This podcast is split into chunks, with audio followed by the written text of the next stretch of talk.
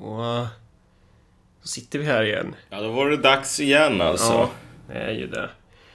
Nu, eh, nu missade ju, du fick vi inte med det på mig inspelningen, men när du... Fan vad du skrattade. Det var tydligen... Alltså ja, precis. Den här, du, du får ju typ lägga ut den här bilden så att alla kan se den när du sitter där med långt hår och med foten i en chipspåse. Massor med Jolt Cola-burkar staplade på skrivbordet och spelar World of Warcraft. Ja, snart är det, snart är det dags igen alltså. Ja, ja men precis. Jag får nog fan köra en jävla Dwarf Priest så jag kan hålla på och heala dig hela tiden så att du inte skadar dig själv. Ja, alltså... Ja.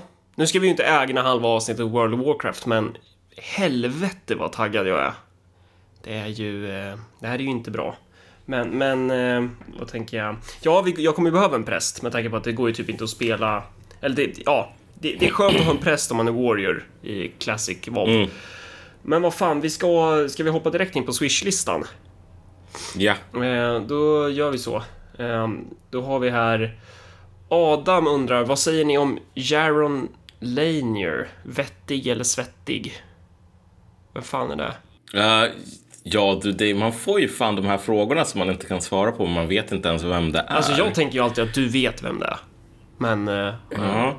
jag har ingen aning. Nej, jag vet, ja, nej, ingen aning. Eh, och man kan ju faktiskt vara både vettig och svettig samtidigt. För jag är ju typ alltid svettig Ja. så, fort, så fort jag ska göra något blir jag svettig. Jag tycker det är jobbigt med... När det är jobbigt då blir det, då blir det svettigt. Eh, Patrik skriver brudar, bärs och Lenin. Ja, fint sagt. Ja, Eh, Mikael skriver tack för att ni förgyller semestern. Ja, det var då det. Nu har vi haft ett litet uppehåll. Precis. Men, eh, ja, Peter, när får vi se Marcus och Malcolm streama WoW på, på Twitch? Det, det är ju inte långt kvar, tänker jag. Det, ja, det borde ju vara ja, möjligt. Alltså, jo, men du, du får ju fan ta och streama när, när du spelar din jävla halvgir alltså. Ja, får jag. Jag har ju gått in och återskapat honom nu, precis som han såg ut i level 60. Men, eh, mm. Det, det, det, faran med det är att då kommer ju alla de här jävla asen som, som spelar hård, då kommer de leta upp oss och så kommer de ju så här kedjeganka oss sönder och samman. Ja, just det. Alla de här hemska... Alltså det kommer att vara massor med arga människor, bittra vänstermänniskor som streamsnipar dig på grund av att så här, det går för bra. Alternativt så får vi ha våra så mest trogna Alliance-fans som Mages får typ Ja. gå runt så här som en ring runt och så bara AOEa sönder så att man inte kan ta sig igenom den där ringen. Ungefär som när typ Ja. kungen jagar älg. Att man har så här jättemånga jättemycket luskefolk som får gå omkring och typ så här dreva in älgen så att, älg, så att kungen kan sitta på typ så här en, en så här badvaktstorn och sen bara typ skjuta älgen i benet och sen ta ett kort på när han har fällt en älg som den kung han är. Eh, Joakim skriver, man är en kack om man väljer Alliance i Classic. Fel! Så jävla fel. Alltså Donald Trump säger wrong typ 24 timmar. Donald Trump spelar ju solklart Paladin alltså. Human Male Paladin Ja, ja. spelar han ju. Exakt. Max skriver, är ständig tillväxt det enda botemedlet mot våld? Nej, säger jag. Mm, jag säger nog också nej. Eh, ja, och sen ska vi säga tack till eh, Sonny, Alexander, Fredrik, Martin, Thomas, Jerker, Marcus, Fredrik, Johan, Hugo, Jonas. Och tack till alla andra som jag eventuellt kanske har glömt i det här. Eh, jag kommer inte riktigt ihåg var, var vi slutade och var vi började på den där eh, listan. Eh, och sen givetvis stort tack till alla patrons också. Eh, ja, ska vi hoppa in på, på ämnet för idag? Ja, precis. Eh, ämnet var World of Warcraft. Surprise! Nu ska vi prata om det i 50 minuter. Eh, nej, det var, det var det tyvärr inte. Även om det finns nog ett par lyssnare som skulle gilla det, Ja. typ. Ehm, vi får kanske ha något sånt här specialavsnitt på World of Warcraft någon gång. Men, men, men, men hur som, alltså.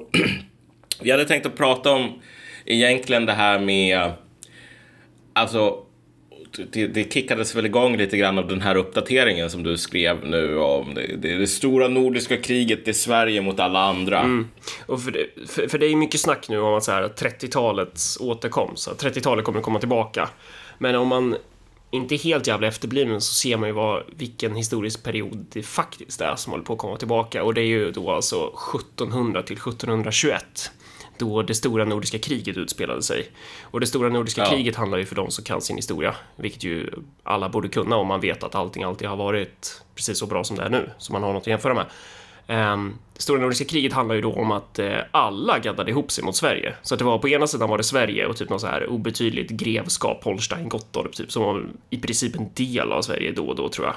Nu kommer historienördarna bara säga nej, så var det inte, men skitsamma. Alla mot Sverige. Och på andra sidan så var det Danmark, Norge, Polen och Ryssland. Och det är ju, det är ju exakt det som har hänt nu de senaste veckorna också. När alla de här Sverigefientliga eh, regeringarna går in för att förstöra Sverigebilden. Precis som under stora nordiska kriget. Ja, exakt. Det skedde ju den här bombdådet mot någon sån här myndighetsbyggnad i, i, i Köpenhamn. Sen två dagar senare eller någonting så arresteras någon kille, 22-23-åring i Malmö. Big fucking surprise där typ. Uh, och då börjar folk diskutera om ska man verkligen ha den här gränsen öppen till det här Sverige som bara håller på att bli kaos.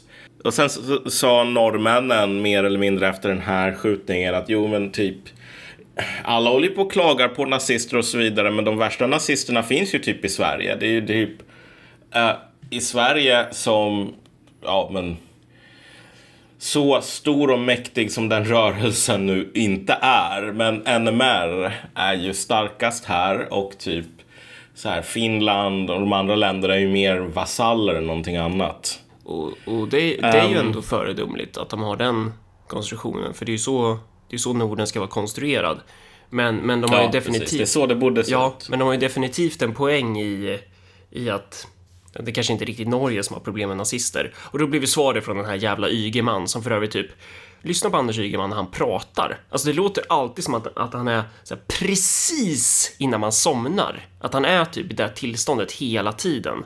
Så han, han låter så jävla trött när han pratar. Men han, han hade ju twittrat tillbaka, eller vad fan han hade gjort, typ om att ja, vilka är det egentligen som har problem med nazister? Eh, och så menar han ju då att de här har ju Fremskrittspartiet i regeringen och så vill de agera mot nazister och det, så är det inte i Sverige.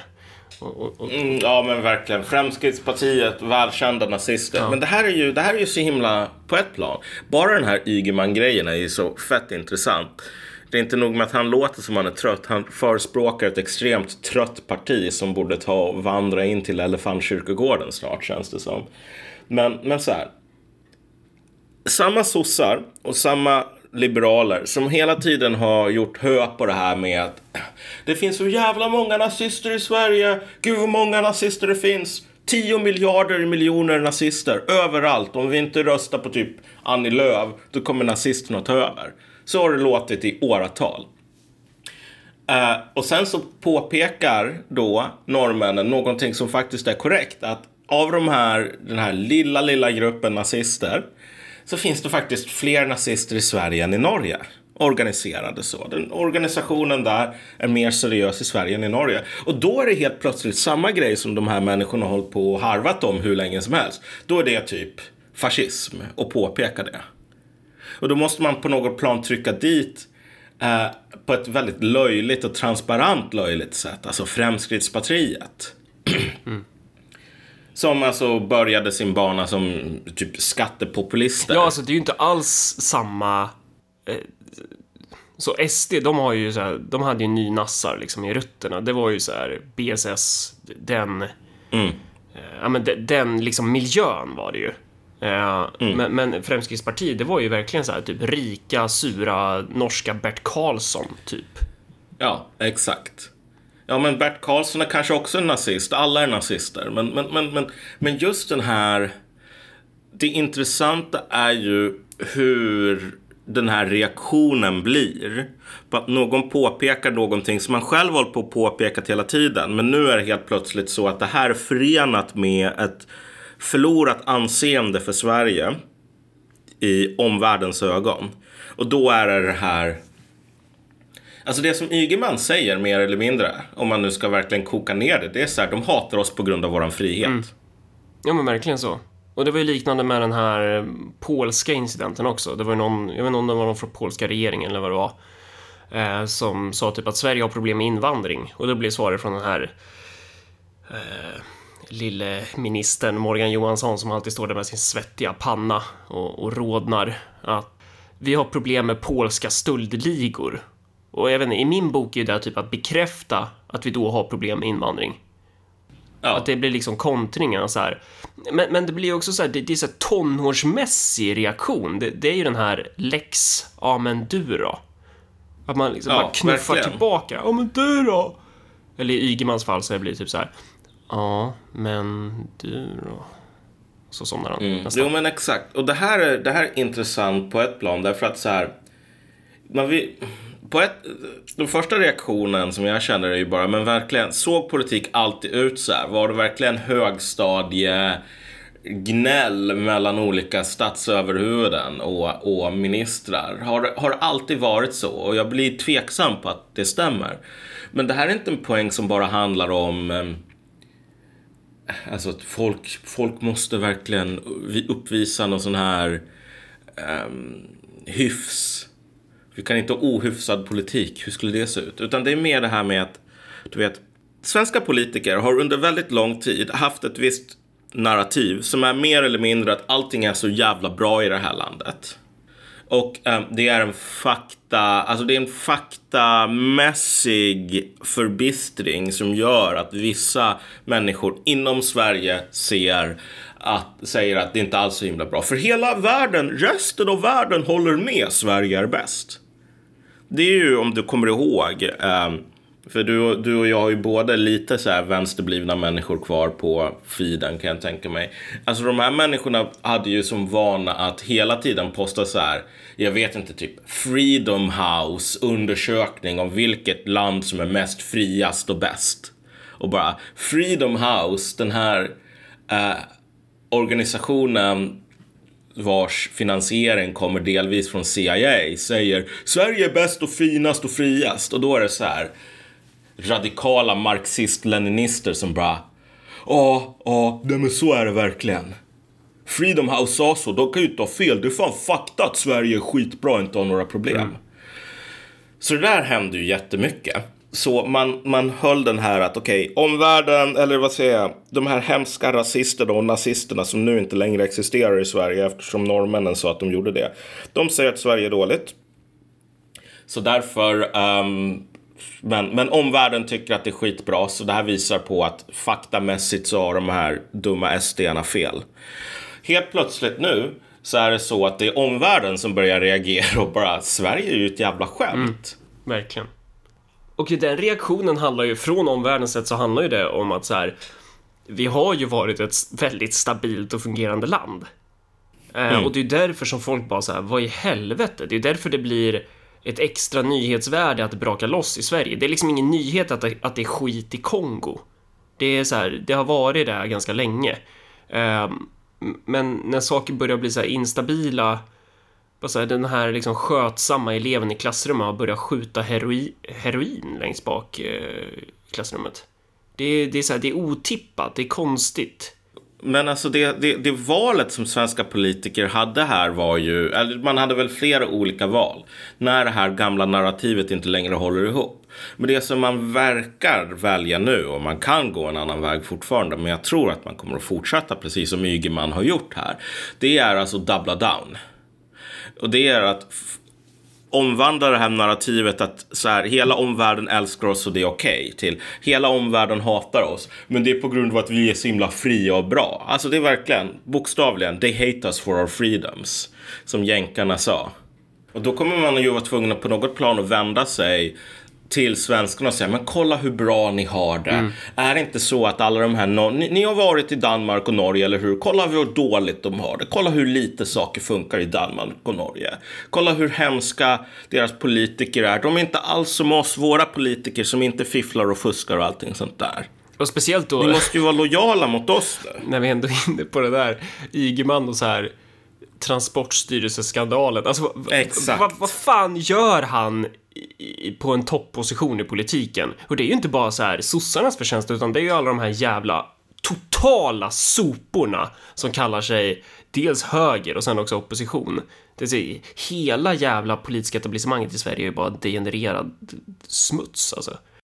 Nej, men jag har ju sagt det förut, så här, Kina är en korrupt stat som få, men så här, i Kina så skulle Filippa Reinfeldt, efter att hon hade bestulit staten på typ 60 miljarder kronor. Hon skulle ju bara ramlat ner i något sånt där öppet hisschakt eller någonting i en hemsk olycka. Uh, för att kineserna, korrupta som de är, säger ändå att jag menar, det måste få vara någon jävla måtta på korruptionen. Men inte i Sverige. I Sverige kan du göra vad som helst om du ingår i det här frälset. Mm.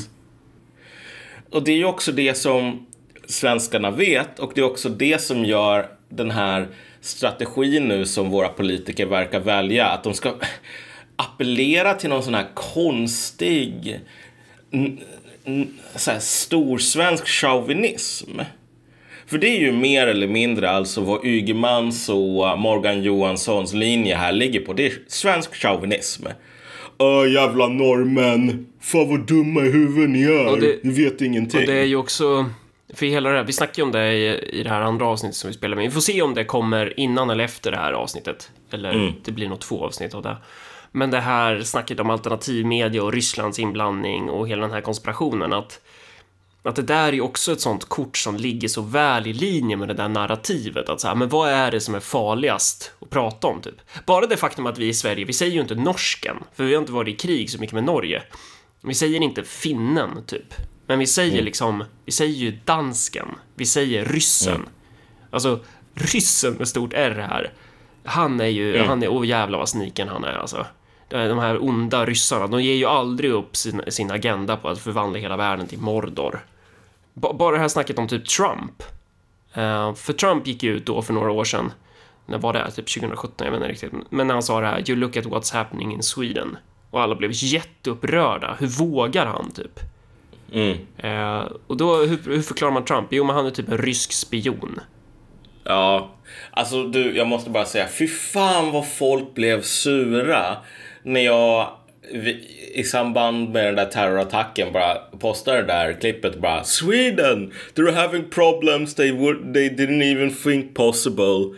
Uh, och alla bara nej det här var inte alls samma sak, sluta nu liksom så här. Då hade man verkligen skitit i det blå skåpet alltså.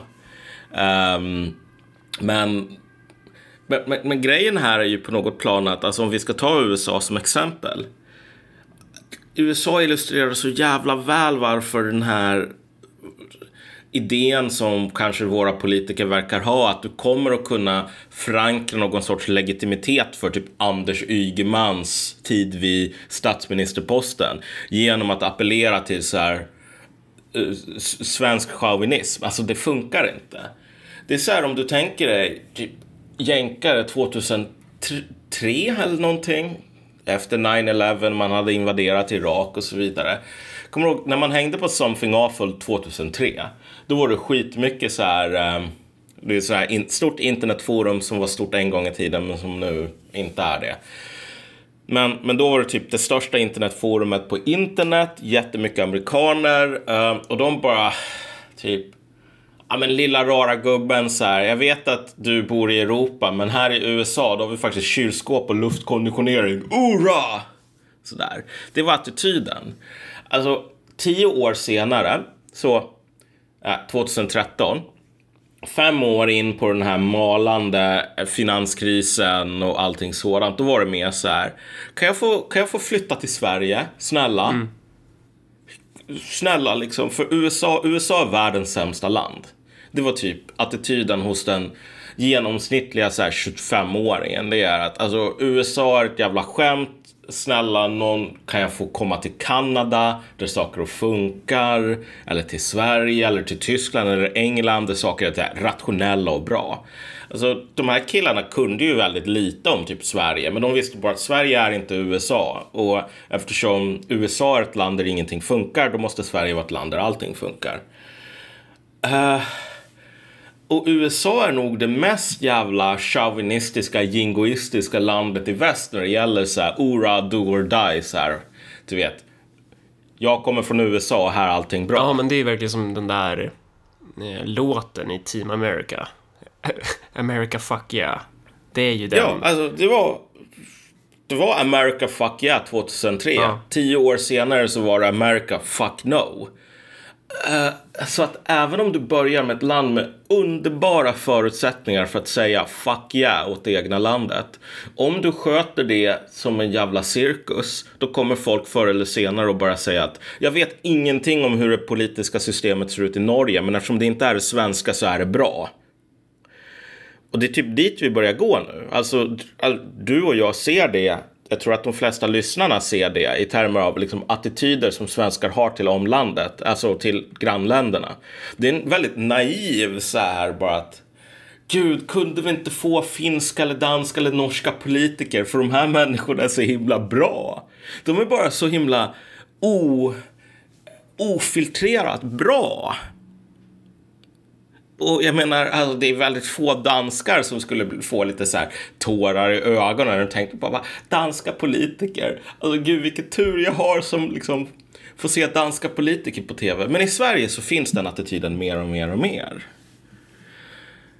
Um, och, och tänk dig hur snabbt man har bytt det här narrativet också. Från um, Sverige fuck yeah, lyssna bara på våra omvärlden, vad omvärlden tycker till. Sverige fuck yeah, uh, kommer ni ihåg de här Norge-historierna? Så här, hur många norrmän krävs det för att typ skruva in en ubåt? Skru skruva in en ubåt? Alltså, ja men, jag, jag var raljerande ah. här, Marcus. du, um, ja. Ja, nej, okej. Okay. Nu, nu blev det en awkward grej här, men jag tycker att vi rör oss vidare, för det är också lite grann poängen här med, med att tala om de här narrativen. Ja. Just hur man håller på och säger saker som inte har någon som helst... Det går inte ihop. Som inte hänger ihop. Nej. Och sen så låtsas man som man inte har sagt dem och man bara, nej men nu, nu går vi vidare. Och du vet, svenska politiker är ju inte den enda gruppen som har gjort så nu, utan Sverige idag har ju jättemånga sådana här narrativ i någon sorts skärningsbrytningspunkt. Och det finns egentligen två exempel här som, som är värda att prata om. Och det första är ju det här Vi står inte ut. Um, nu håller jag inte på och hänger i de uh, kretsarna själv. Jag har ju ingen koll på det där. Så det där är ju din, din spaning, ska sägas. Precis. Nej, men jag, jag, hänger inte bland de här eh, batikkattmammorna så himla mycket själv. Men jag har lite vänner som har typ släktingar och bekanta som gör det. Det som jag fick höra var väl att alltså, den här gruppen Vi står inte ut, som förut var offentlig, det är ju, den är ju superparanoid nu. Um, det är jättesvårt att gå med, det är väldigt enkelt att bli utkastad. De är hela tiden på sin vakt för så här troll. Och du är säker på att, och, det, är, att det är så? Ja, ja. det är jag. Mm. Och jag menar, det är ju inte konstigt att det är så heller. Därför att om du tänker dig. Vi står inte ut förut var ju en, en kaxig och verkligen en grupp med ansiktet vänt mot offentligheten. 2015-2016 när det begav sig. Men då var det ju verkligen så här, då hade man ju en berättelse och ett narrativ om framtiden och, och om de här afghanerna som idag är bara totalt söndermalet. Mm. Och då blir det liksom den här bunkermentaliteten. Man hade pretensioner om att det skulle vara någon sån här folkrörelse, du vet, som typ Martin Luther King, samma grej. Okej, okay, men Martin Luther King höll inte på och bara, vad är det hemliga handslaget så här? Du får inte komma med i våra trähus. Men det är ju på grund av just att det här narrativet man har har kollapsat. Och den ännu mer, eh, det ännu mer tydliga exemplet på den där processen det är ju alltid kameraden här i vänstern. Um, man höll på att prata på ett visst sätt 2015, 2016, men sen också ett par år innan, början med 2012 kanske. Så vi talar dels om det här Refugees Welcome-vågen, men sen innan det allt det här med du vet vita ska hålla på att betala eh, ersättning för sin roll i slavhandeln. Mm. Och så är det så här, du vet, eh, folk med någon förälder med ursprung från något så land i Afrika där man typ sålde slavar och inte blev slavar som håller på och bara ah, ni, ni måste be om ursäkt. Sådär. Eh, det var jättemycket sånt. Det var så här vithetsnormer, det var separatism, det var Rashid Musa som kommer och bara föreläser om hur, du vet. Han sitter ju liksom i SVT Debatt och säger att den där frågan är islamofobisk. Vad, vad är det för fråga? Typ, så här, tar du avstånd från islamister? Eller vad, vad var frågan? Tar du avstånd från terrorism? Typ? Ja, exakt. Och han blir ju inbjuden till SSU också. Och det är ju... Just det, och det är och inte prata så här- SSU Malmö, utan det är typ SSU Stockholm. Och då Ja. ska han prata om hur... Vad var det? Det är typ att... Att säga så här, att sekularism, det är typ mer eller mindre, det är kolonialt. Därför att alltså, vi muslimer som är en extremt enhetlig grupp, typ alla muslimer känner sig bekväma att bli representerade av typ en afrikansk sunni-muslim. Det finns ingen rasism där. Eh, vi muslimer, vi är inte gjorda för de här västerländska värderingar som sekularism och så vidare. Vi måste fan ha liksom sharia. Har han han sagt- kunde säga sådana saker. Ja, sa han exakt så? Eller sa han något Nej, liknande? alltså jag, jag raljerar här, Ja. men du vet. Alltså, det här är ju mycket mer akademiskt språkbruk som, som gällde då. Men då Mm. säger man ju det här med att ja, men vet du vad, jag har läst Chantal och Mouffe och Ernesto Laclau och sen har jag läst hon den här Indien, vad hon nu heter, som bara, alltså postkoloniala perspektiv kräver faktiskt att vi ser bortom västvärldens eh, eurocentristiska universalistiska anspråk när de försöker nedmontera kastsystemet. Vi indier, vi älskar faktiskt kastsystemet. Det här är, no, det här är våran kultur. Säger den här jävla braminen. Va? Typ alla indier älskar kastsystemet, speciellt mina kastlösa toalettrensare. De vill inte ha någonting annat. Så det var ju den sortens grej som verkligen gällde då. Det där är ju helt bortblåst idag. Ja. Istället så har vi Ja, Sankta Greta. ja, ja, verkligen. Orakelbarnet för helvete. Som, som nu, eh, senaste informationen är att hon bajsar i en hink. Alltså, Ja, det, ja. Sverige, Sveriges största tidning gör en artikel om att Gre- Greta bajsar i en hink när hon är ute och åker båt. Här bajsar Greta. Är det inte någon sån här, alltså om man köper plus så kan man få se hur hinken ser ut. Jo, det är ju en betalartikel då, givetvis. Men eh, vad tänkte jag? Just Wow, det där... nu måste jag verkligen, jag har inte velat köpa Aftonbladet plus innan men jag kan se färgen och eh, diametern på den här hinken som Greta bajsar i liksom. Då, då kan man ju inte missa. Nej. Vad tänkte jag? Nej men... Det är ju också en grej hur trendkänslig den där autonoma vänstern har varit. Alltså hur den så här tycks köpa de här nya modetrenderna med hull och hår. Typ att 2015, ja, men då, då liksom bygger man om hela strukturen typ för att det bara, eller bygger om strukturen, strukturen är hela tiden anpassad efter typ så här modetrender. Men då är liksom det, det stora heta, det är den här flyktingkrisen och då ska man vara så här humanitär eh, eh, hjälp på plats, typ. Hjälpa flyktingar in i Sverige. Och sen så, nu, nu är det klimatet som är den stora grejen. Eller den här liksom millinära rörelsen Och det där börjar ju ta över mer och mer. Eh, att nu, nu, ska, nu ska allting inom vänstern ha så här klimattema. Nu är det här det nya. Och innan den här Refugees Welcome, ja, men då var det väl typ så här feminism-ish. Mm. Nej men exakt, och här kan man väl säga så här att jag menar om vi nu tar de här tre exemplen, vi tar Ygeman, vi tar eh, Eh, vi står inte ut och vi tar vänstern. Så det är ju, alla tre har ju fått stora problem med sina narrativ och kollapsat, men de har valt tre olika vägar. I, I våra politikers fall, då har man bestämt sig för att attack är det bästa försvaret. Uh, och så börjar man gå in på en ny riktning. Bara, ja men jävla dumma norrmän, ni kan inte skruva in glödlampor för hö hö hö. Eh, medans refugee, eller vi står inte ut, där är det mycket mer så här, ja men in i bunkern. Medans vänstern kör det här, vi har alltid varit i krig med Eurasien. Alltså här, här dubblar man inte down så mycket som att man bara låtsas som om de senaste tio åren inte existerade. Det är ingen som bara säger att ah, men okej, vi, vi sa de här sakerna och de var fel eller vi sa dem och de är fortfarande rätt. Utan det är bara, vadå, vi har aldrig pratat om det här. Um, liksom, vadå? Det finns ingenting viktigare än klimatet. Hallå, om vi inte gör något åt klimatet just nu, då kommer alla att dö. Så varför håller du på att prata om andra saker än klimatet? Prata om klimatet nu. Vi måste fortsätta prata om klimatet, det finns ingenting annat. Alltså det där, den responsen är ju... eh, den är också någon sorts offensiv, men den är ju... Den är ju mycket mer... Ehm, vad ska man säga? Alltså den avslöjar ju mycket mer om just hur eh, Dels hur rotlös man är, om jag ska använda det ordet. Alltså att man blir som en sån här, du vet en tumbleweed. Men, men du, du har väl sett en westernfilm någon gång där det är en sån där, där man har någon scen där det blåser en sån här tumbleweed. Jag vet inte vad de heter på svenska, men det är Ja, en typ, tänk dig en liten buske som är som en Ja. boll ungefär. Som bara blåser förbi.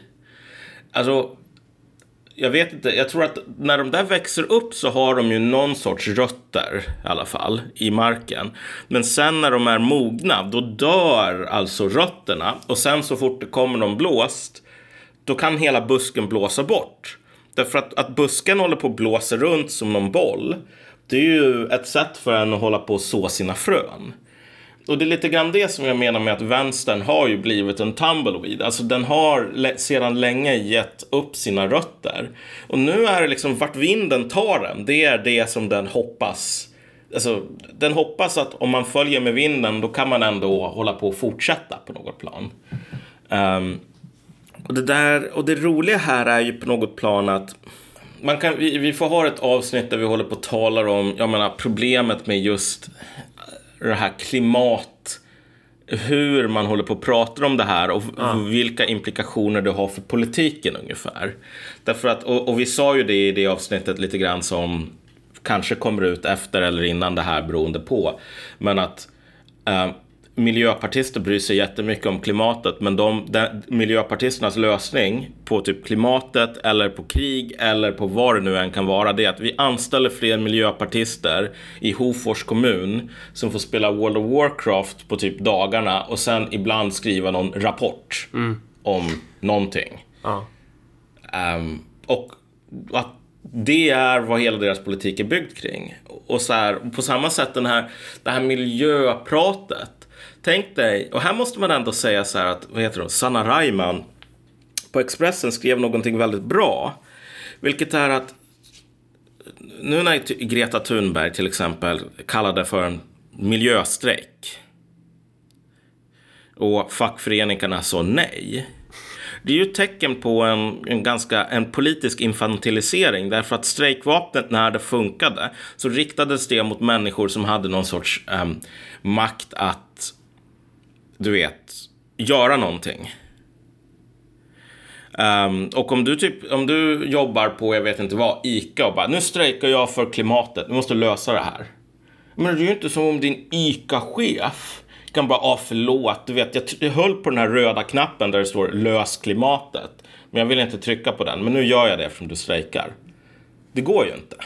Det visar ju ännu mer hur den där klimatkampen är, det är ju det här gnosticistiska, det är ju det här, man går ju via sig själv för att nå den här frälsningen. Det handlar inte om klimat, alltså klimatet är externt. Den här klimatkampen, den är intern. Det handlar om din själsliga kamp. Du måste nå den här renheten via dina, via de här ritualerna. Det är ju liksom ett sätt att, ja men det är som att fasta ungefär. Alltså, Ja, det håller ju religiösa på med för att blidka sina respektive eh, figurer som de tror på. Men Ja. det här är ju något liknande. Att, att nu ska man strejka, det är liksom ett... eh, Det är en, det är en individuell uppoffring på något sätt. Ja, precis. Nej, men jag satt med eh, en vän och ölade på Churchill för inte så himla länge sedan och så höll vi på och bråka lite grann kring men typ vad betyder egentligen det här skiftet in på miljön? För alltså, man satsade verkligen hur mycket krut som helst på det här Refugees Welcome och normkritik och så vidare. Och de där grejerna, de är ju bara, de är ju radioaktiva idag. Totalt radioaktiva, totalt förlorade, allting. Och hans teori som jag tror, börjar tro mer och mer på, det är så här att alltså, vad man måste förstå är att den här skiftet som vänstern har gjort ska man inte förstå som alltså, en kameleont som byter färg för att så här, ja men du vet, fortsätta um, kamouflera sig själv. Utan snarare att alltså, det här är typ, det här är ett förstadium till en nedläggning om vi säger så. Att alltså, du vet när man, när man idkar reträtt, man kastar en så här rökgranater och så springer man därifrån. Greta är den här rökgranaten efter att man hållit på och sagt att ah, men du vet, domedagen kommer, domedagen kommer, domedagen kommer. Då kommer det inte att finnas någonstans man kan röra sig politiskt. Man kommer inte kunna komma tillbaks från den här gränden man har gått in i och sen bara nu ska vi massmobilisera människor för något politiskt projekt. Utan utan nu, det här, är, det här är sista stationen. Men det som folk kommer att kunna röra sig från den här vänstern till. Det är antingen att de blir så här centerpartister för de som har någon sorts politiskt intresse. Eller så kommer man att börja röra sig in i en värld som redan nu håller på att växa väldigt mycket. Och det är alltså typ okkultism, eh, alternativ religion, alternativ medicin, allt det där. Det har skrivits väldigt många artiklar om det. Tror du inte um, att vi ehm. får...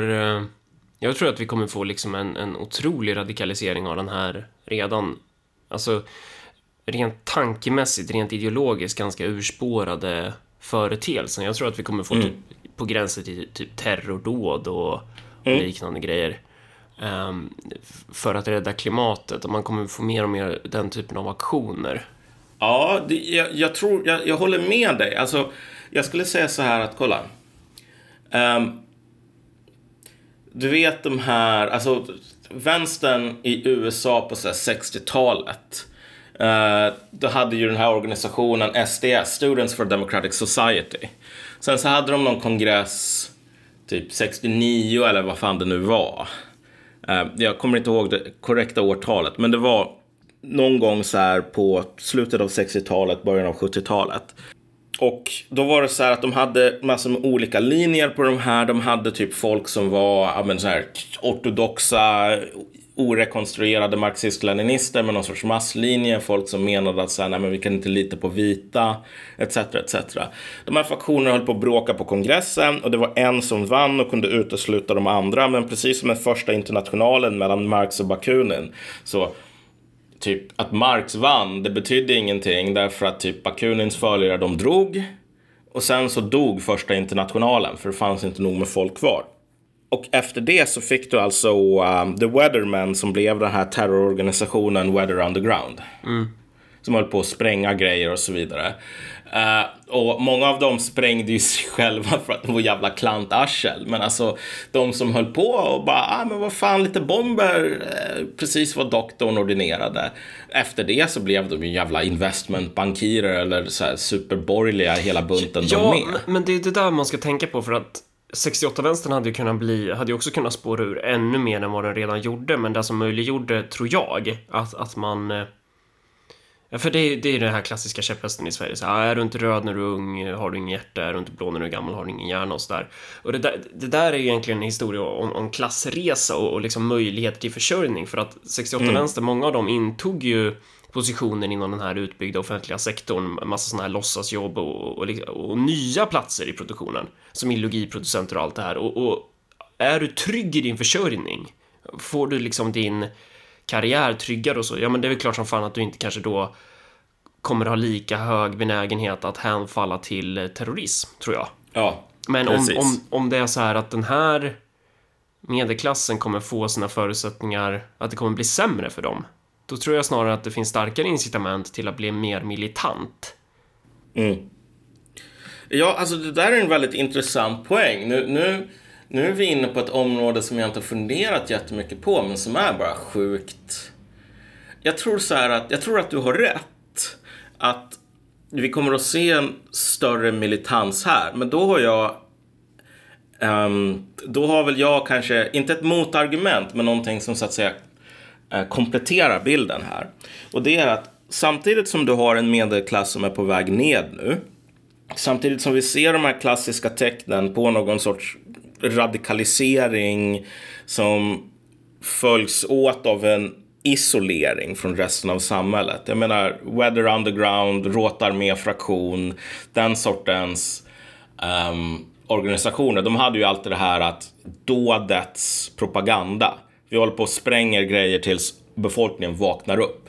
Men befolkningen tyckte ju att de var jävla losers. Um, och det kommer att vara samma sak här säkert, att det är folk som resonerar enligt dådets propagandalogik. Eh, och det kommer att vara att de också blir isolerade. Samtidigt skulle jag väl säga så här att eh, det som skiljer oss nu är ju precis det du tar upp. Att då var det ändå så att alltså, välståndet gick upp generellt. Och sen så hade du massor med missnöjda medelklassbarn som tyckte att Nej, men det, är fort, det är inte balt nog. Och så höll de på att spränga bomber och gå med i maoistiska sekter tills de blev läkare ungefär. Men nu, om du tänker dig, de människorna som förlorar ännu mer i den här medelklassen, det är ju det här det som i, i Frankrike kallas Frankrike från rötterna. Alltså eh, Le Pen-väljare, mm -hmm. Trump-väljare och så vidare, många av dem. Mm. Och det är så här, de människorna kommer nog överlag inte att organisera sig enligt samma linje. De kommer inte hålla på att röka braj och spränga bomber, utan de kommer att gå i marschera i led nerför gatorna i så fall. Det kommer vara mer materialism där tror jag. Att det ja. Är, ja. Och det, det, är också så här att jag menar om du tänker att du ska ha Weatherman mot jag vet inte vad. Ni får ursäkta det här exemplet liksom. Uh, du sätter Weatherman mot SA. Uh, eh, Weatherman kommer inte att vinna. Eh, uh, Rotarmé fraktion kan inte vinna mot SA och de kan inte vinna mot jag vet inte vad. Någon sån här röd frikår från, an, organiserad av typ kommunistpartiet på eh, liksom, ja, 20-talet så här, i Tyskland. Det går inte att vinna mot om du, om du är den där sortens hobbyist. Jag hörde det någon gång, jag menar hur, hur, hur korrekt den spaningen är, men att merparten av de som utgjorde kadrerna i de här, dels kommunistiska, kommunistiska liksom garderna och de nazistiska garderna, att det tenderade att vara manliga liksom hantverkare. Alltså personer som i sitt yrke jobbade med råstyrka typ.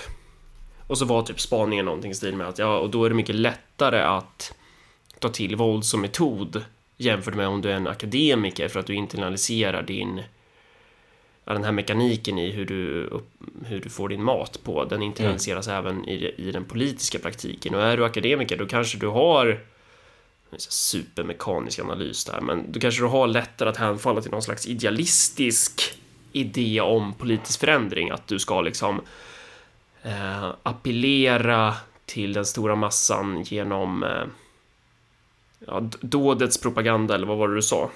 Mm. Ja, dådets propaganda. Ja, att det, det, det, blir inte så, hur ska man säga, eh, det, det, det är en annan metod. Det kan ju också mm. vara jätteflummig spaning, men jag vet inte. Nej, men jag, jag, tror att det ligger någonting i det. Sen skulle jag väl säga så här att bara rent spontant att hantverkare som klass um, passar in lite grann i, om du tänker dig typ miliser och liknande genom historien har ju, är överlag relativt sällan, även om det finns många exempel, men, men relativt sällan de fattigaste av de fattiga.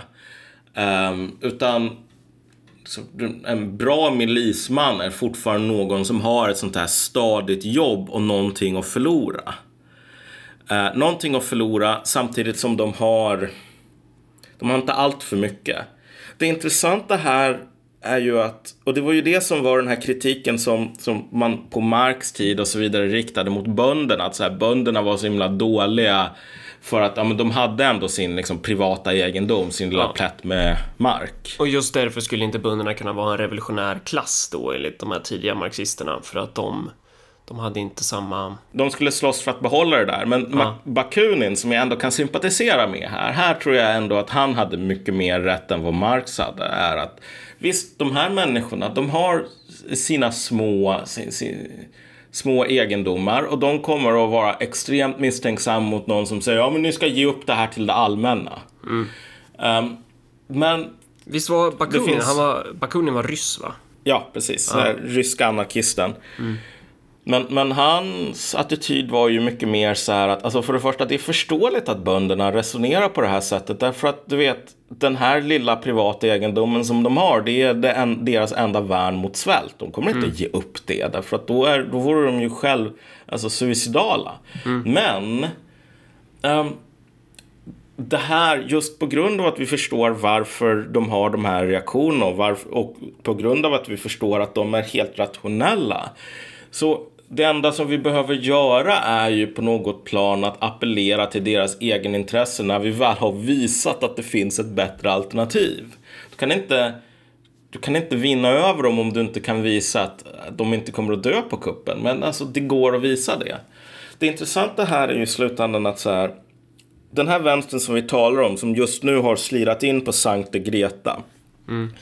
Um, visst, de har ju saker att slåss för. Men de är inte, precis som du nämner här, så finns det nog saker i deras hur deras klass funkar överlag. Som gör att de är ganska dåliga på att göra de sakerna. Det är ungefär som att du ska få katter att jaga i grupp. Alltså det är mycket enklare att få hundar att jaga i grupp därför att de har de materiella förutsättningarna, vilket är alltså ett, ett, en hjärna som är konstruerad på vissa sätt för att de ska kunna lära sig det där instinktivt. Katter kan inte det. Um, med, med det enda undantaget, alltså det enda undantaget är ju lejon. Ah. Men, men så här, och det där har att göra med kanske dels vad man jobb, om man jobbar med liksom fysisk styrka och så vidare. Men sen skulle jag nog säga att det handlar om um, att du får en viss sorts grundläggande solidaritet i många av de här tråkiga, du vet, hantverksyrkena. Ehm, som, som akademiker inte behöver. Det är ju lite grann av en... Eh, ja, akademiker har ju nästan motsatt... Alltså i vissa fall så kan det mm. ju vara så att man nästan har en motsatt mekanik där det, där det är så här, du tjänar på att vara konkurrent. Alltså du tjänar ju mer på att inte ha den typen av allianser för att ja. de här kollegorna, de är ju de är konkurrenter till dig. Om, Exakt. om den här begränsade potten resurser. Men alltså du kan, inte, du, kan inte, du kan inte resonera så på en byggarbetsplats till exempel. Att, ja men du vet den här killen bredvid mig i den här hjälmen, han är egentligen en konkurrent. Alltså du vet, du kommer ju ramla från femte våningen och dö om det är den attityden som alla går runt med. Men det funkar inte. Det finns ju den här bilden, du vet, på de här byggarbetarna som sitter på någon sån här stålbalk och ja. käkar lunch när de bygger någon sån här skyskrapa i New York. Mm. Och det är ju, alltså jag får ju panik när jag ser den bilden. Ja, alltså. ja. Men du vet, de människorna kan inte ha så här ögon i nacken och vassa armbågar och sitta och armbåga varandra på den där stålbalken därför att då kommer alla att dö.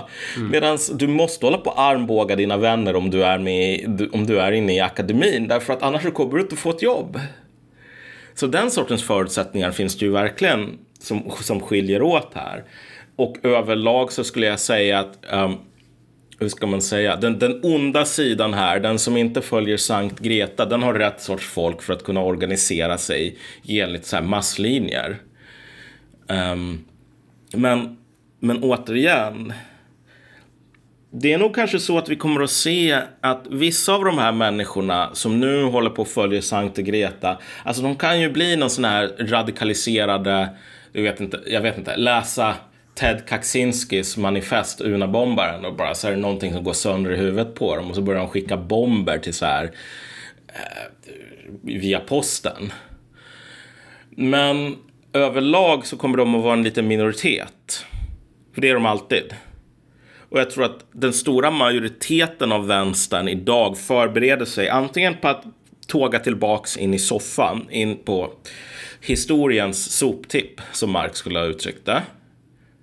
Um, och andra, de kommer att fortsätta antingen via, alltså via typ nyliberalism, alltså Centerpartiet, den här fusionen av alltså vakenhet och performativ antirasism och miljö, bla bla bla, med bara ett så här naket försvar av egenintresset. Där finns det fortfarande, där finns det fortfarande stolar att fylla lite grann i alla fall. Sen så ganska många tror jag kommer att gå in i den här eh, vilka tarot, astrologi, kristaller, allt sånt där. Och det är inte jag som raljerar här, utan du vet, det här är någonting som, som faktiskt händer med det som min vän kallar för deklasserad kunskap. Alltså så här att när du företräder någon sorts ideologi, kunskapsmassa eller någonting som blir eh, utrangerad, som blir diskvalificerad från att ta seriöst. Då blir reträtten ofta in i okkultism. Um, så det, det, har hänt, det har hänt under 1800-talet. under 1900-talet. Och, och om du går in på typ The Guardian eller Vox eller något sånt där, någon sån tidning, så kommer du att se massor med jävla artiklar nu om feminister som håller på och använder magi för att förtrolla Trump. Sånt där. Det här är någonting som inte är någon feberdröm som jag har kokat upp utan någonting som skrivs mer och mer och mer om i de stora tidningarna. Hur hela den här okultismgrejen håller på att infiltrera vänstern ganska snabbt. Ja, vi får um, se. En till grej på det här Mm. Um, just med det här stora nordiska kriget och att, att alla angriper oss och vill förstöra Sverigebilden bara för att vi är så jävla bäst. Um, alltså, medborgarskapet är ju också en form av vara. Ja. Uh, så här, vårat pass har ju ett faktiskt värde på något sätt. Att än så länge så har ju Sverige kunnat haft ganska bra det har varit ganska lätt för svenskar att resa runt i världen, typ. Vi fastnar liksom inte i de här jävla passkontrollerna, utan man tittar, ja men det står Sverigepass, det är rätt chill. Men det där kan ju komma att ändras i takt med att Sverige blir mer instabilt, så att, så att det här påverkar ju hela, och det, och det påverkar ju i sin tur alla de här jävla avtalen med andra länder, vilket påverkar exporten, vilket påverkar ekonomin ganska ordentligt. Så att det, det är ju farligt för Alltså en långvarig instabilitet kan ju vara mycket, mycket farlig för svensk ekonomi. Att det blir som en, som, som, och då blir det som en ond cirkel, för då blir det svårare att få in så kapital för att styra upp skiten och sådär. Så det är ju inte så konstigt. Jag har ju funderat på det länge, liksom. hur, hur kommer det sig att Norge, Danmark och Finland inte har stängt gränsen mer än vad de har gjort? Um, men det där, kommer nog, det där kommer vi nog se en del av förutsatt att det här eskalerar mer. Alltså om vi går in i en lågkonjunktur nu och man börjar kapa socialbidrag till transferiatet och det är liksom... Ja, men då, ja, då kommer ju det här exakt. att öka. Och det är ju, ja, det är, man ska inte liksom tolka in allt för mycket i våra politikers respons nu för de kan fortfarande ändra riktning och så vidare. Men alltså, det som du sätter fingret på här är ju hur enorma konsekvenserna kommer att bli för vardagliga svensken här. Eh, men, och de konsekvenserna är inte bara ekonomiska heller. Det här är en, en förlust av status. Det här att bli ett jävla skämt i omvärldens ögon, vilket i sin tur det är någonting som människor faktiskt reagerar på eftersom vi inte typ miniräknar eller någonting sånt som bara förstår ettor och nollor. Um, alltså jag avundas inte på de här sossarna som nu ska försöka hitta någon jävla PR-linje för att, att, att få bort de här molnen. Därför att i slutändan, det är jättedåliga förutsättningar för någon sån här svensk chauvinism idag. Och det, här är, det här hakar in i någonting som du och jag har hållit på och raljerat om tidigare. Du vet den här, det folk som gör en grej där, han skrev ju en artikel i ETC som typ var så här. Det som han sa var alltså att jag tycker ju ändå att vi i vänstern är som de som är mest patriotiska. För du vet, ja, jag är ju inte missnöjd med Nej. hur Sverige ser ut. Och det här är så talande för så många saker. Dels det som jag klagat på tidigare, att så här säger en dinosaurie som är totalt out of touch. Men också det här med att fatta om de här människorna är fullt kapabla att göra och liksom vara så dumma att de tror att de kan göra patriotism till någonting, en jävla knappnål de sätter på sina kavajslag. Bara, jag är mest patriotisk, typ allting är bra. Um, och att de på något plan kommer att typ vinna över så här SD eh, eller hemska vänsterpopulister eller någonting sådant genom att göra det. Att om du bara säger det, men vet du vad, jag är stolt över mitt land för jag tycker inte att det finns något problem då har du vunnit på något sån här argumentationstekniskt plan. Men alltså, folk är inte så jävla stolta över Uppsala just nu. Att man inte kan gå hem på kvällen som kvinna utan att bli trakasserad av sån här, den sortens invandrargäng som han, afghanen som SVT journalisten smugglade in en del av nu. Vet vi att han är en del av det? Han blev arresterad med några ur, alltså ett av de där gängen. Det där är ju intressant, för, det där är ju, där har ju jag liksom rent personligen, jag satt ju typ och så här böla när, han, när jag såg det där. Jag tyckte det var jättefint, typ. Det, Ja, det kan jag fan säga helt uppe. Och, och det där är så intressant för att det är så många såna här... Jag har blivit så sjukt trött och cynisk med all den där skiten. Att jag har verkligen gått från så här, ja men det finns... Det är klart, alltså, från att tänka att det är lättare än vad det verkligen är. För att ju- just den där grejen, för det är ju tragiskt även utifrån hans synvinkel så här att det, det visar ju liksom på tragiken från alla möjliga håll här. Att typ, ja men det där, han såg ut att vara, han var ju en liten kille, alltså så här, liten, fan var han typ? Tonåring. Han var ju inte en sån här, ett skäggbarn direkt när de, när han journalisten tog in honom och jag kan ändå så sympatisera någonstans med att den där snubben, han visste att det skulle bli så konsekvenser. Men han tog liksom sitt personliga, han gjorde ju, han gick ju steget längre än alla de här personerna som, som gärna vill ha mångkultur men inte har det runt hörnet. Utan den här personen tog ju verkligen personligt typ ansvar för sin ideologi, typ, eller vad man ska säga. Tog med honom till Sverige och såg det ut att bli så här bra, han började skolan och sådär. Och då kände jag så här, ja ah, men vad fan, då är det väl lugnt liksom. Om han så här integreras och det blir bra och så här, då, då är det någonting som är fint. Så tänkte jag. Och sen så bara... Så är det så, det är så jävla typiskt typ. Att då blir han plockad med en sån här... Med, vad är det? Han blir, klock, han blir plockad med en kniv typ. Och sen behövde han typ så här tolkbehov på arabiska. Eh, fast han har bott i landet i fem år. Men, men så här från SVT, som ju för övrigt betalade rättegångskostnaderna för, för den här journalisten. De erbjöd sig att göra det. Jag vet inte om Okej. de gjorde det till slut. Ah, okej. Ja, men, och det är också en sjuk grej. Eh, men, men att, att det... Så blir det ingen CD i alla fall. Det blir så jävla snopet. Det är samma som den här, vad heter hon, Elin Ersson, hon den där som Just stoppade det. ett plan. Att, att det är så... Någonstans kan man ju känna så här, bara, ah fan vad, vad heroiskt, vad, vad fint gjort så här. Hon stoppar en utvisning. Så. Och det är ju förutsatt att den här utvisningen skulle vara liksom någon person som är, eh, ja men som, vad ska man ta för exempel? Ja, men någon, ett av alla de här jävla exemplen på de här personerna som typ har gjort helt rätt för sig och sen så har de typ jobbat för mycket. De har inte haft tillräckligt lång semester och så får de typ avslag från Migrationsverket och sånt där uppknullat. Men, men, men då är det den här afghanen som hon ställer sig upp för, eller om han var afghan, den här snubben då. Var det misshandel eller vad, vad fan var Ja, det? det var en person som självmant hade gått med på att bli utvisad och som hade dömts för hustrumisshandel. Ja. Eller misshandel av både sin hustru och typ sitt, sin dotter. Och det blir, det är ju det som blir så jävla snopet. Alltså, Alltså det det, blir... men, ja, men det finns en annan grej som är snopen med den här Erson-grejen, vilket är att så här, så fort det visade sig att det här var någonting straffbart och någonting som man kan få så här, feta skade, st- skadestånd för. Det är inte som typ Turkish Airlines bara, ja ah, men vet du vad Elin Ersson, alltså det kostar ju ingenting att hålla ett flygplan kvar på flygplatsen. Så här, det är bara, det är bara en 200 000 eller någonting en halv miljon, whatever. Det, det är kaffepengar för oss. Så här. Vi tar det, för vi uppskattar det du gör. Nej, du vet, risken finns att om man blir dömd så kräver de här människorna tillbaks den kostnaden man har åsamkat dem. Um, och då var det ju så här att Elin Ersson försökte ju få det till argumentera i rätten. För att hon hade inte alls gjort en aktion för att få planet att stå kvar.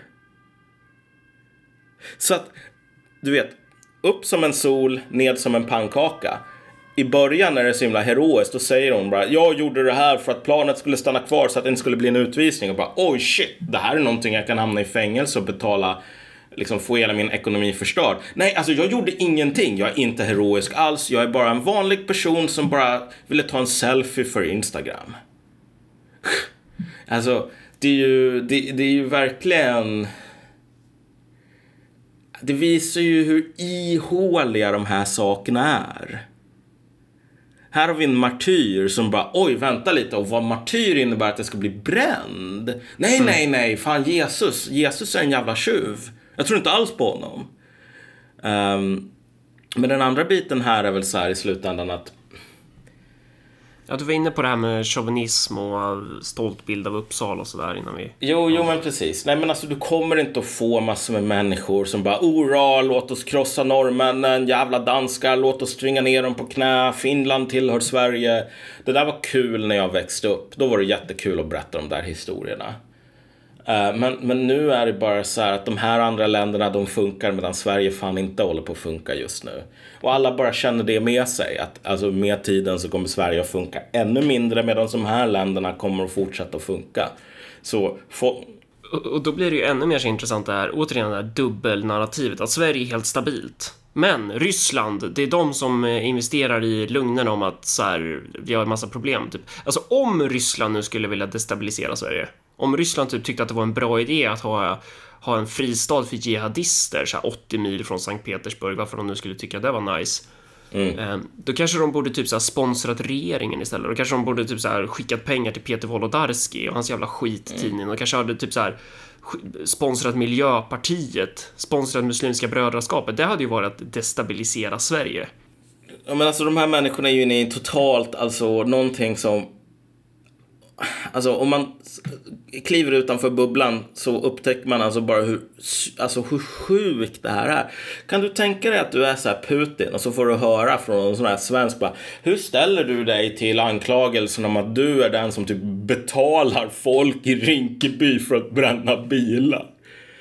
Det var så här, what the fuck? Det är typ, alltså på vilken planet händer något sådant? Så här, Ehm, jag tror inte Putin skulle veta ens hur han skulle svara på det där. Det är ungefär som, det, det är ditt fel att så här, mesmör inte är gott. Det är en rysk konspiration. Så här, ungdomar gillar inte mesmör längre. Så här, varför? Vad har du gjort? Jävla ryss. Alltså, det, det, det är någonting som han inte har så himla mycket kontroll över. Och precis som du säger, jag ser inte riktigt det geopolitiska intresset här. För det första bara, Sverige måste försvagas för att Ryssland ska, typ vadå? Ja, på vilket sätt Alltså- skulle... Alltså, ja, jag fattar inte det. Och då tänker man att Ryssland ska typ intervenera då, göra en humanitär intervention i, i Sverige. Ja, jo, jo, men alltså, och, och det är bara så här, okej, så ryssarna tänker så här, nej men vi måste se till så vi måste underminera stridsmoralen hos de här 2000 människorna med vapen i hela landet. Så här. Eh, Så att- för vi alltså- kan inte vinna mot Sveriges försvar. Där typ ÖB går ut och säger att Sveriges försvar är kapabelt att för, för, eh, typ försvara delar av Stockholm i mindre än en vecka. Ja.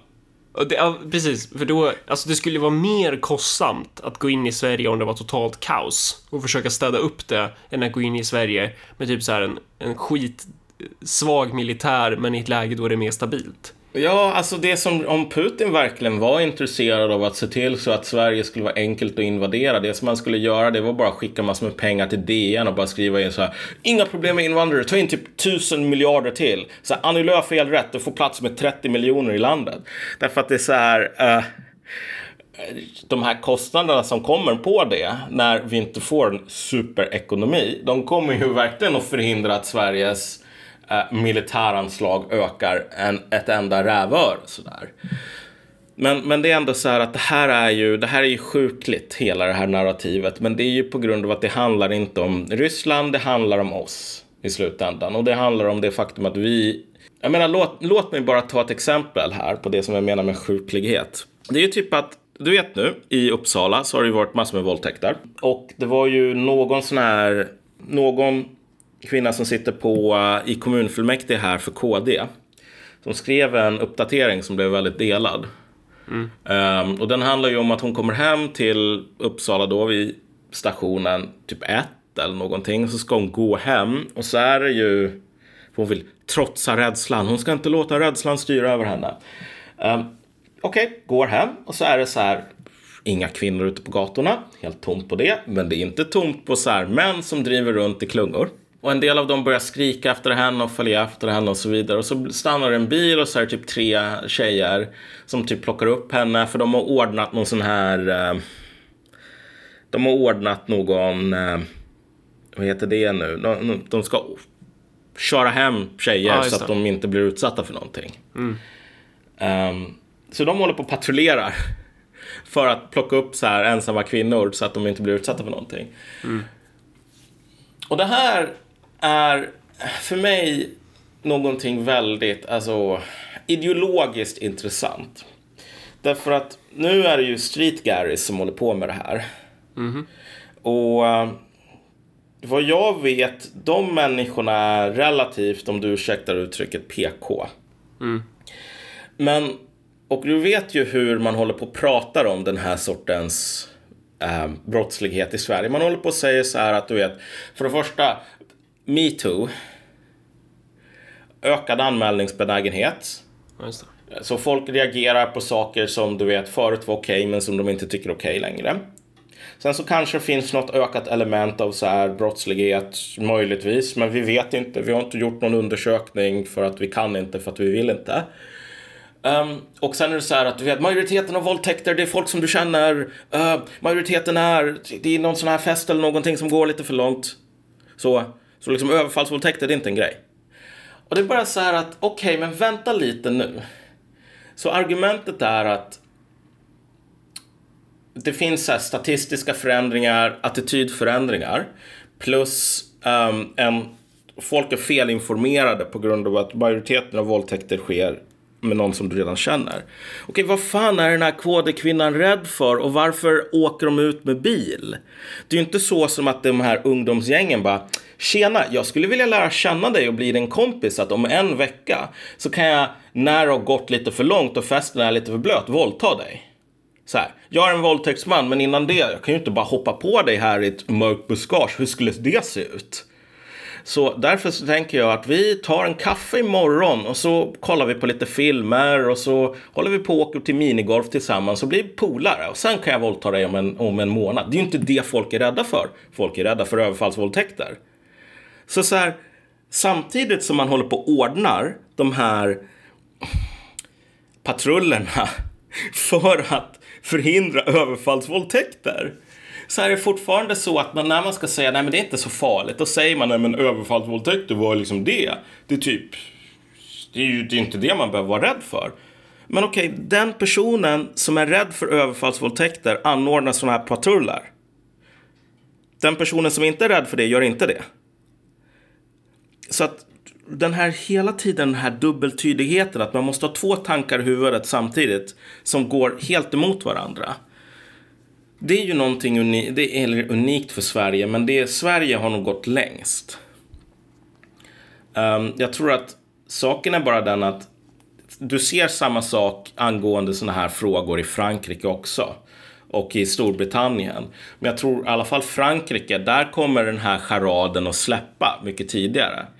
I Sverige så kommer nog trycket bara byggas upp till um, saker och ting händer i resten av världen. Man ser så här, ah shit, i Frankrike då har de typ lynchningar. Nu ska vi också ha det. Det är nog risken med den här att, att vi inte någonsin vågar hantera eller liksom ens prata. Människor som vet om att överfallsvåldtäkter i Uppsala är ett problem måste ändå, du vet, ha den här språkliga ritualen där man bara säger nej men överfallsvåldtäkter är inte alltid ett stort problem. Det är i nära relationer som den stora faran är, etc. etc. Ehm, så det, ja, nu, nu blev det lite av en, ett sidospår här.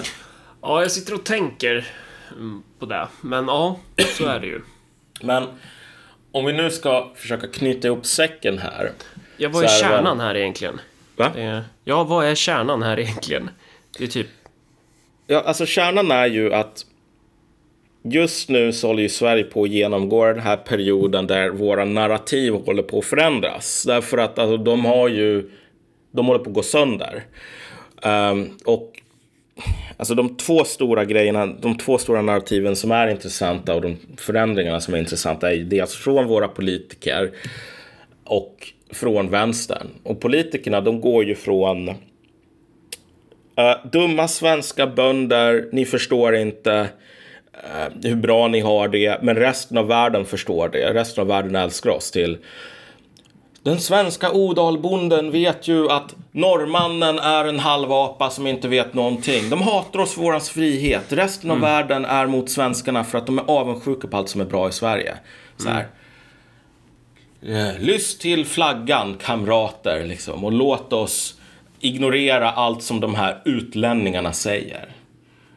Och, och, och det där är ju en övergång som bara kommer att sluta som katastrof. Och vänstern som sagt gör den här övergången in till Sankt Greta. Men, men Sankt Greta är nog bara... Det är tecken på några som håller på att ställa upp stolarna på bordet. Och förbereder sig för att stänga ner och vandra ut i glömskan faktiskt. Ja, det är ju frågan. Man vet ju aldrig vad de där människorna hittar på. Jo, jo, men, men, men om vi bara tänker oss i termer av... Men, men det här med liksom nyliberal... Det tror jag är ganska troligt att man blir Ja. mer och mer sådär. Jag tror att typ så här. Om vi ska spåna fritt nu. Det är ju en jävla podd så det kan man göra. Eh, Men om det skulle gå åt helvete i Sverige och typ så här, ja men prostitutionen skjuter i höjden för kvinnor har typ svårt att försörja sig eller någonting. Då skulle ju de här människorna stå och prata om hur jävla viktigt det är för kvinnans frigörelse att kunna försörja sig typ. Ja, det är, de, det är den typen av människor som typ hade åkt till de här regionerna i Sovjetunionen. Efter, efter Sovjets fall så var det typ, i vissa regioner så var det typ, alltså otroligt stor procentandel som, av, av kvinnorna, typ så här i regioner med textilfabriker, där prostitutionen bara exploderade.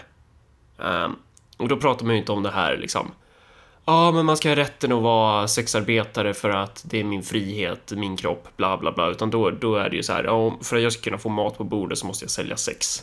Mm. Eh, alltså i det läget hade ju de här människorna varit så progressiva så de hade bara åkt dit och bara så här, åh fan vad nice, det här är så här ett slag för jämställdheten. Den här regionen blir, merparten av kvinnorna blir prostituerade typ.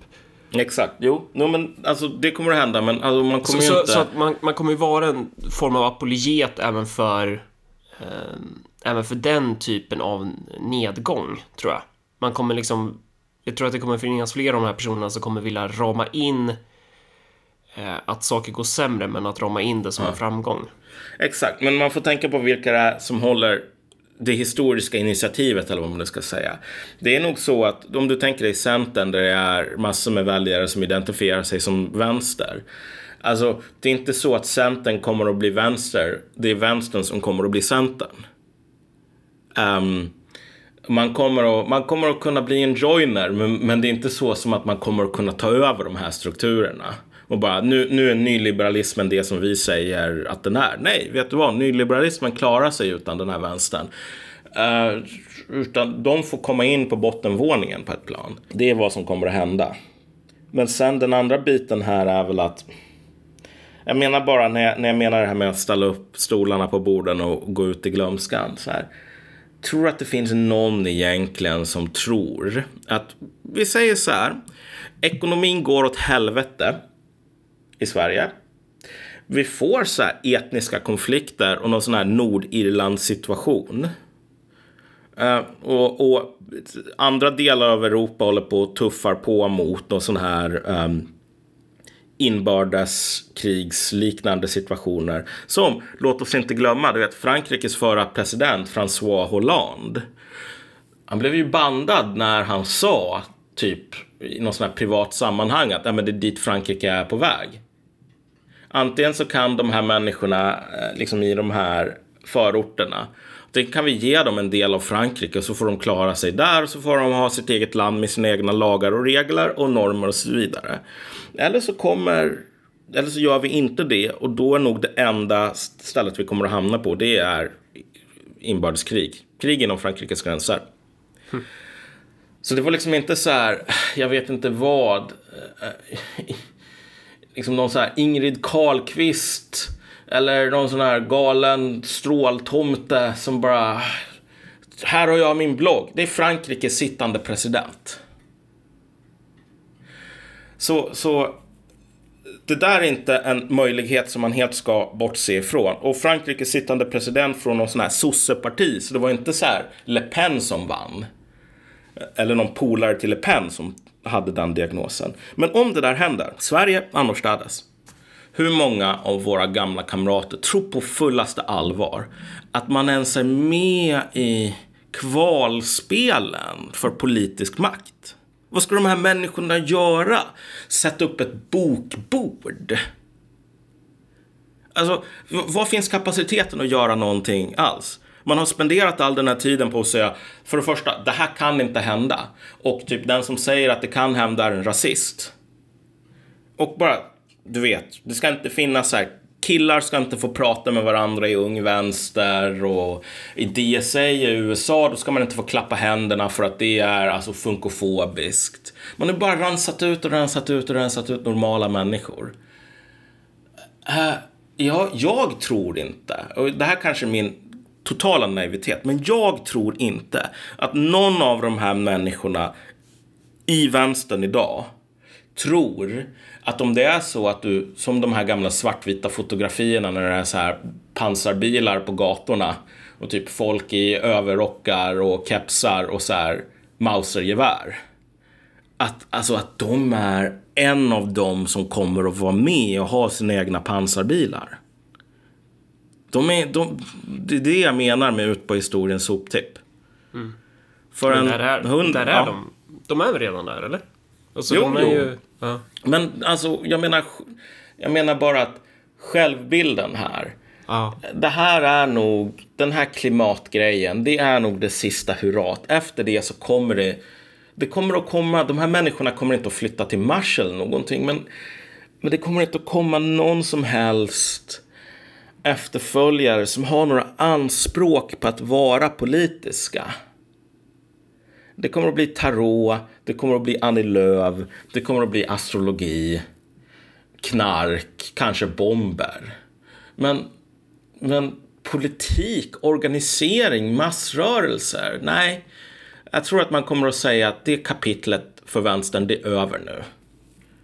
Um, man, man ger upp ens det här, du vet som i Europa Universalis. Så här, Sverige har typ claims på Ehm, ja, men Gotland, på eh, Skåne och så vidare. Men sen om man inte gör någonting åt dem där så försvinner de efter 200 år eller när det nu är. Alltså, um, um, jag tror att vänsterns claims på, på att vara en politisk rörelse timern håller på att ticka ut nu. Och folk, folk är förberedda på det och de, de, de kommer att låta den ticka ut. Ja, jag, ja, jag vet inte. Det... Ja, vi får se. Vi får alltså, se ja, ja, alltså det känns som att det redan har hänt som sagt. Men, men mm. du tror att det kommer, ja. Det Nej, alltså det har ju hänt, det har ju hänt de facto, Marcus. Ja. De här människorna beter sig inte som om de tror på någonting. Men jag menar bara att alltså, förr eller senare så kommer det alltid en punkt där man bara säger att nej men vet du vad, det här är över nu. På allvar, det här är över. Ner med ridån, släck ljusen, sätt stolarna på borden, nu går vi hem. Den punkten har inte kommit än. Men den är nog verkligen på väg. Mm. Ja, så är det nog fan. Um, bläckfisken. Blackfisken.se. Varje gång du trycker Ctrl P vill jag att du ska tänka på att du ska gå in på bläckfisken.se. Eller ja, blackfisken.se blir det då. Och sen när du beställer en produkt där så ska du skriva in ishacka. Ett ord, små bokstäver och då får du rabatt. Mm, precis. Ja. Det kan vara bra om du ska skriva ut någon sån här guide till World of Warcraft eller någonting så att du kan läsa den medan du är inne på toa. Ja, eller bara en bild på Gretas bajshink. Går ju också. Ja, definitivt. Ja. Ja, ja, ja. men tack för idag. Då hörs vi. Ja, det gör vi, hörde du. Hej, hej. Hej, hej.